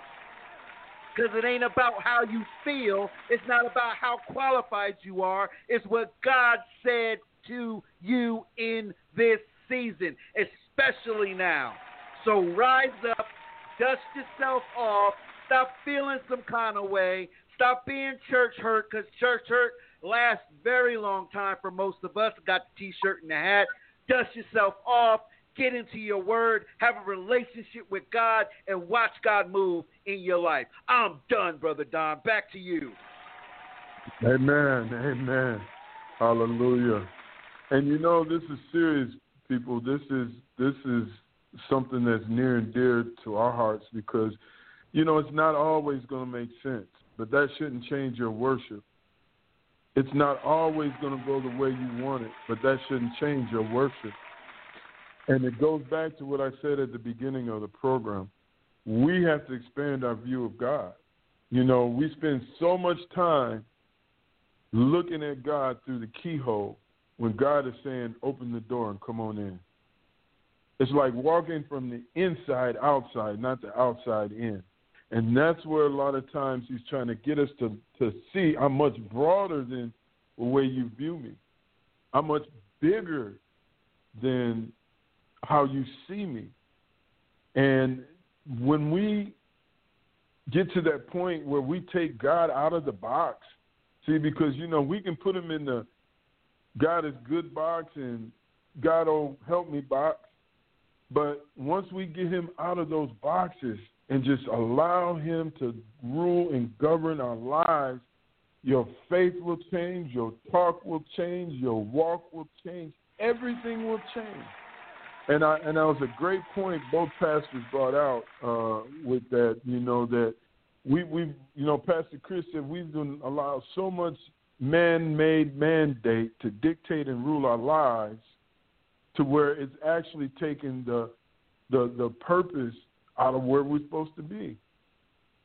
And you know, Pastor Jean said, and I and I didn't think about it. That was great because the conversation back, the walk back, when Abraham had to go back to the camp with Isaac, and God had provided the solution to the crisis that he was in, that had to be an awesome time. That had to be an awesome worship. But see, too far we fall short of that type of worship and that opportunity is because it all hinges on our obedience, family. Our obedience to the word. See, we can we can quote the word, and I'm gonna use Pastor Sego's. You know, we got a pocket full of cliches that we lean on all the time, but how obedient are we to the word? Not the cliches, but the word. What God says about you. What God has promised you. See, because if we look at Abraham's life, everything in this portion of scripture that was told to Abraham didn't make any sense at all. I'm just being honest. It did not make sense. And if you look at it from a view of, well, I thought God was supposed to, Abraham was blessed and highly favored, and I thought God, He's the wheel in the middle of the wheel, and He's not going to let no harm come to my head. If you approach it like that and not saying, okay, Lord, I'm going to be obedient to whatever your word says, no matter how the consequence or how the situation looks, because I know in the end, your word is true. And just like Pastor Jean said, and I believe it was uh, um, uh, Jeremiah, where God says, I know the plans for you, for good and not evil. And if we really allow that to just really soak in our spirit and just believe and hang on to it, then our obedience becomes easy. Then worship becomes easy because, you know, just like both pastors were saying, we got to move out of this position that we only worship when we either told to worship or when something good happens to us. Worship is a way of life. Your life should be a worship unto the Lord. Every day you wake up and your feet hit that ground, your life becomes that place of worship because you're giving back to God what He has given you, which is that love and obedience. If God can be obedient to His word, then He expects us to be obedient to His word also. See, because God's not going to contradict His word; it's His word. That's what makes Him holy. That's what the the that's what sets Him apart. And He said, "I'm sanctifying you to set you apart, that you can be obedient in this word, and you can be holy." Because the word says, "Be holy as Thou art holy." And if I'm wrong, somebody correct me. But that's what the word says. And when we get that view of God where it's so big that our life becomes a place of worship, no matter how it looks, no matter what's going on, you know, okay, you lost your job today, you go into work, and, and the boss says, We don't need you, I'm going to let you go. That still is a place of worship. That still is a place of worship. But as long as we follow these man-made mandate theories and to let us dictate what worship is about, our view of God is going to shrink, and it's going to continue to shrink to the point where we're back looking through the keyhole when God is saying, "Open the door." Now, Pastor G, you hit on some excellent, excellent points. Pastor Chris hit on some excellent, excellent points. But if there's one thing that you can take away from Abraham in this portion of Scripture pertaining to his situation, his circumstance, because we know he's the father of faith, and it does take faith to do what Abraham did. But if there's one other thing that you could take or that you have taken away from this that you can share with the family, what would it be, Pastor Jean? You still there with me, Pastor Jean?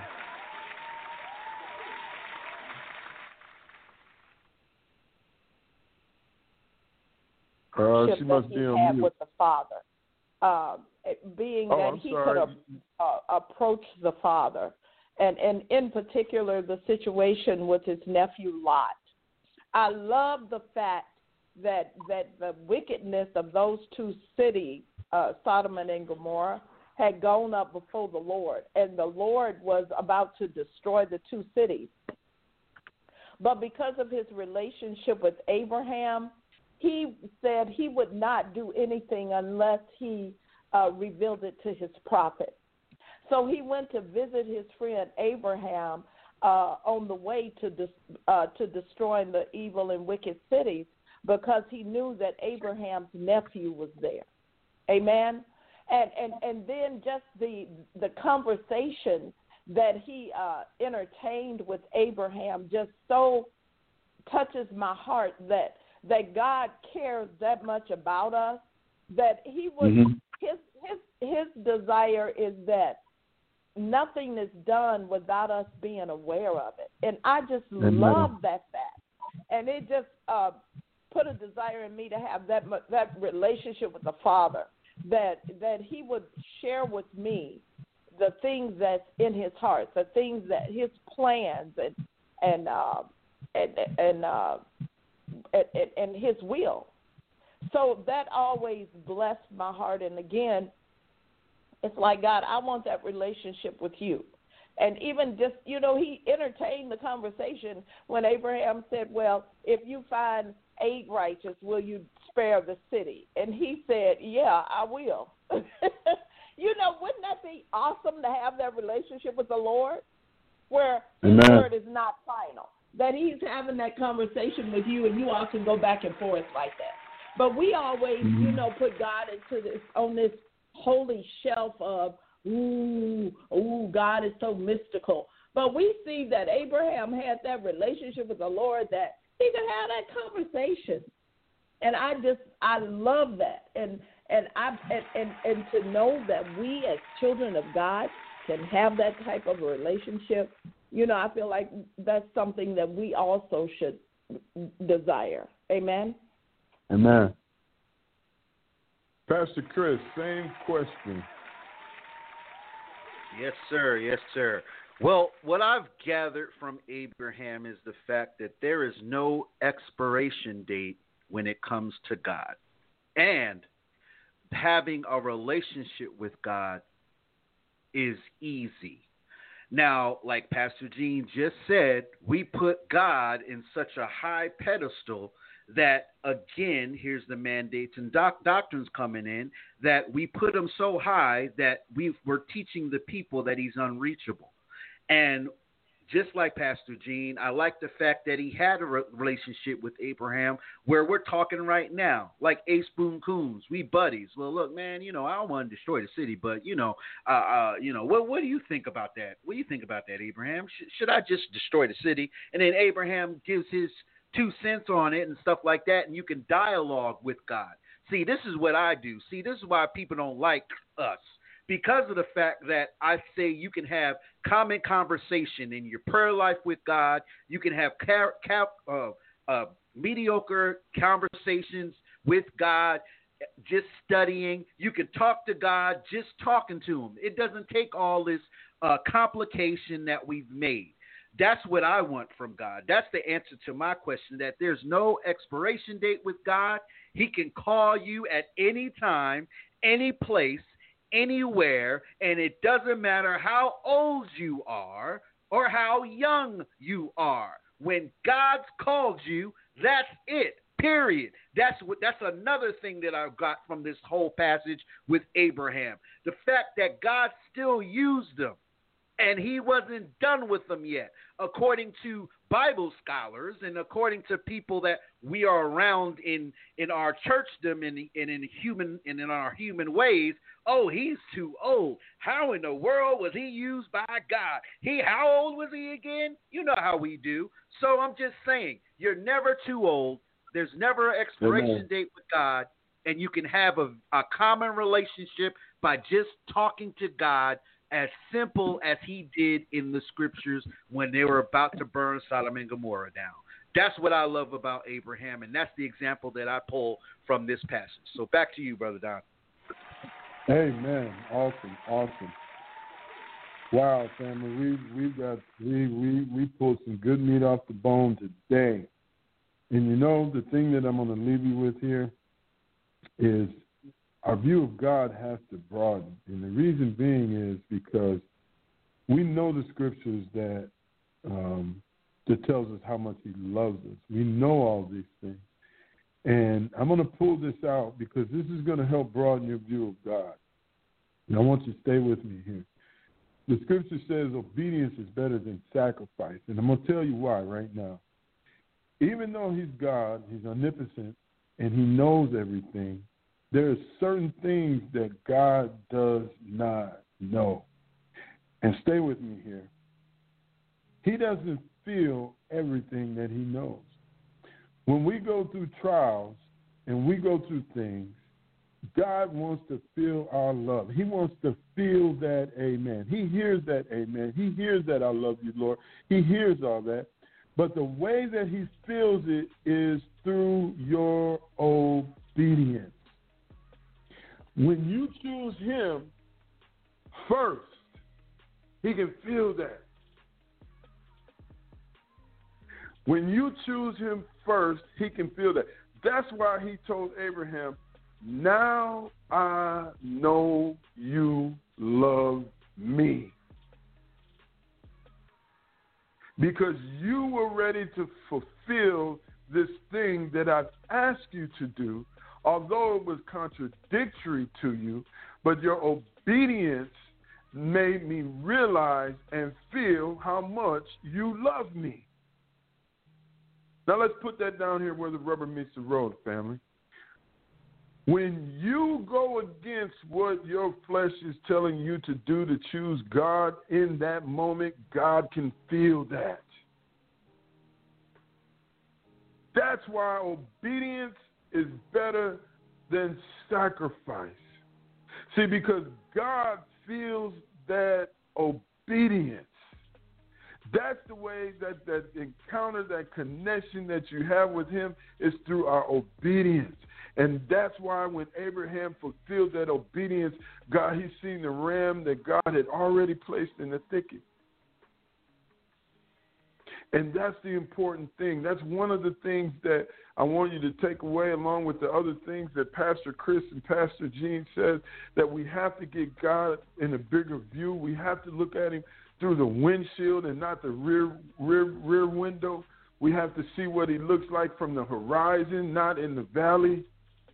That we could really understand how much He loves us. And we want Him to feel that love, but that love is only going to be felt through our obedience. And that's the key. That is the key. That's what Abraham found. Abraham rose up early that day. Early. See, because God seen the actions and he seen where Abraham was and he knew and he heard Abraham call out to him and pray to him. He seen Abraham doing the, the, the things that he was supposed to do, but God wanted an encounter just to see how much you really love me. And sometimes when we're going through those hard places, family, and you might be going through one right now, continue to read that word, continue to worship, continue to do the things that are obedient so God can really feel that love. That's when that breakthrough starts to come. As hard as it is, as much as you want to shut down, as much as your your your flesh is telling you it ain't happening, it ain't worth it, ain't nothing happened for you, ain't nothing good. Don't listen to that. Choose God first.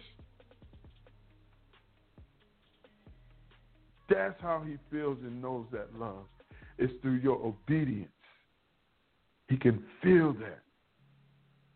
Just like Abraham, let God tell you, now I know that you love me because you chose me over these things that you cling to and you love.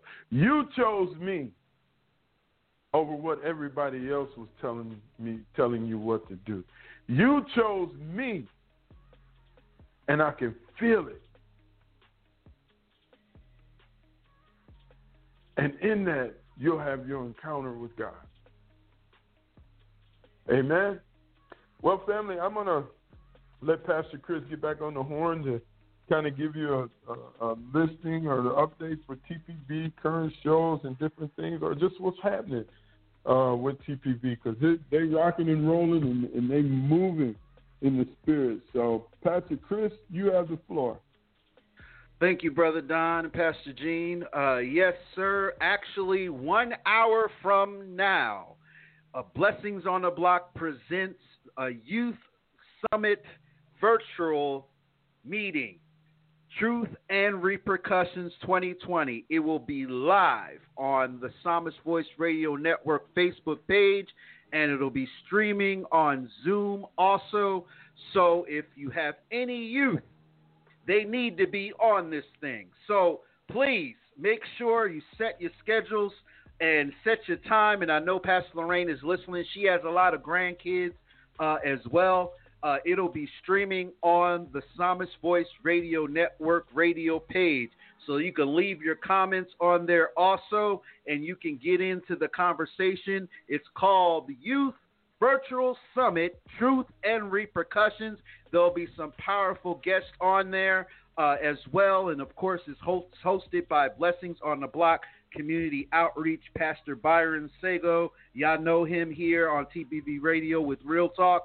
So, again, if you don't have anything else to do, please chime in to tonight's forum. It's going to bless the young people's life as well as the adults. Adults are welcome too because you never know. You could be blessed by the by that child or that young adult in this forum. So please separate, take your time out. Seven o'clock. If you have any youngins, please put them on the couch see the virtual conference, you can respond on Facebook. It'll be on the Psalmist Voice Radio Network page. You'll see it streaming. If you're not, uh, if you didn't like the plays page, please like it. Like the page, and you can see it for yourself.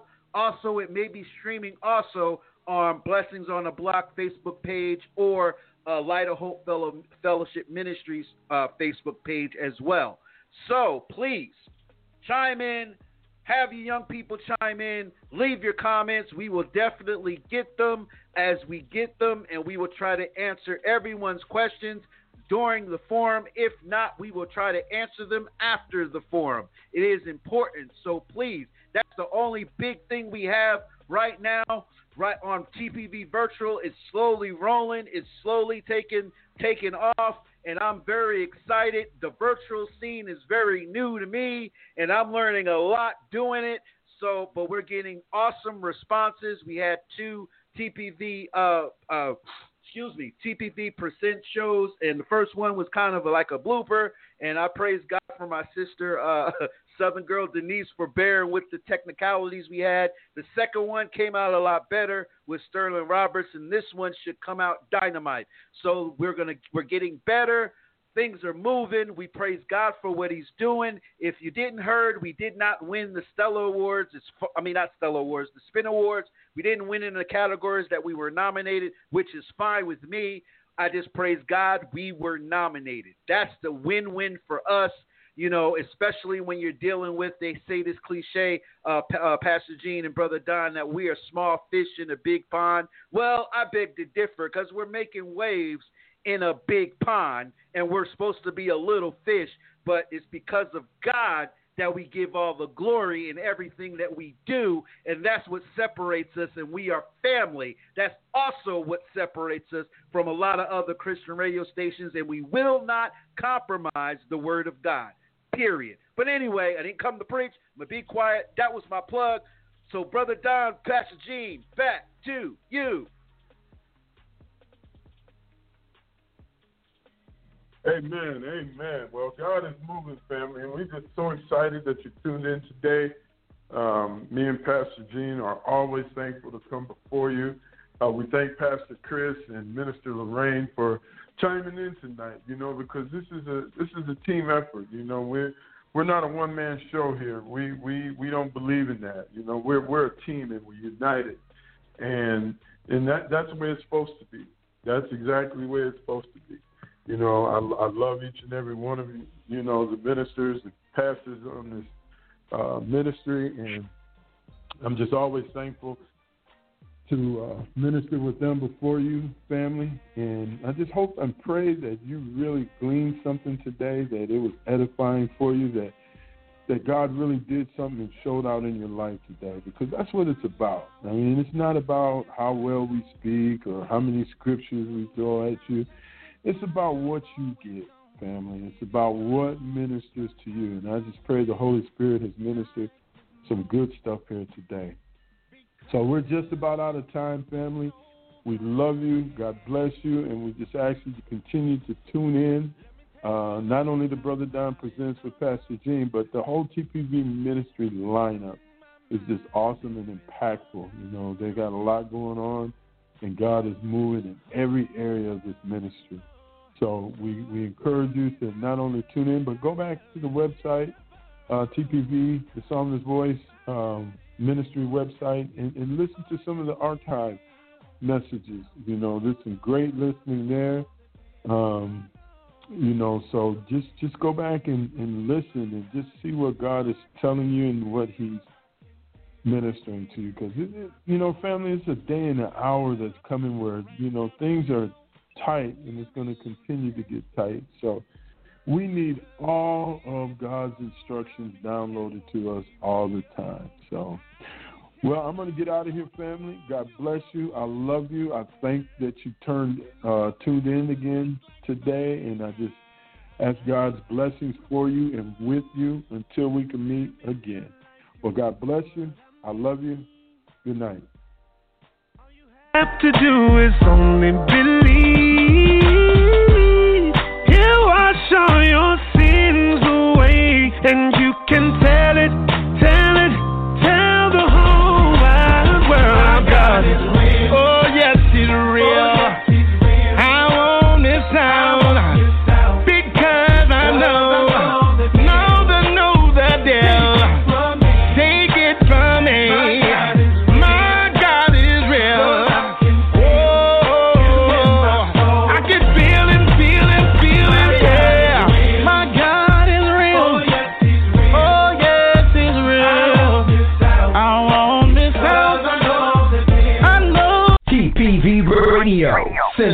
Central Texas.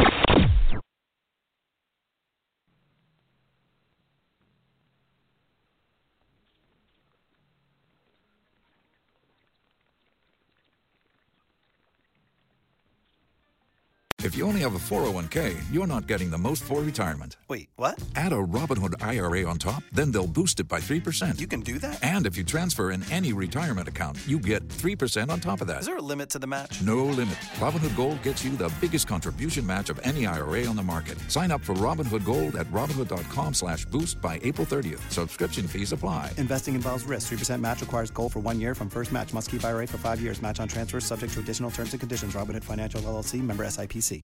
If you only have a 401k, you're not getting the most for retirement. Wait, what? Add a Robinhood IRA on top, then they'll boost it by 3%. You can do that? And if you transfer in any retirement account, you get 3% on top of that. Is there a limit to the match? No limit. Robinhood Gold gets you the biggest contribution match of any IRA on the market. Sign up for Robinhood Gold at Robinhood.com slash boost by April 30th. Subscription fees apply. Investing involves risk. 3% match requires gold for one year from first match. Must keep IRA for five years. Match on transfers subject to additional terms and conditions. Robinhood Financial LLC member SIPC.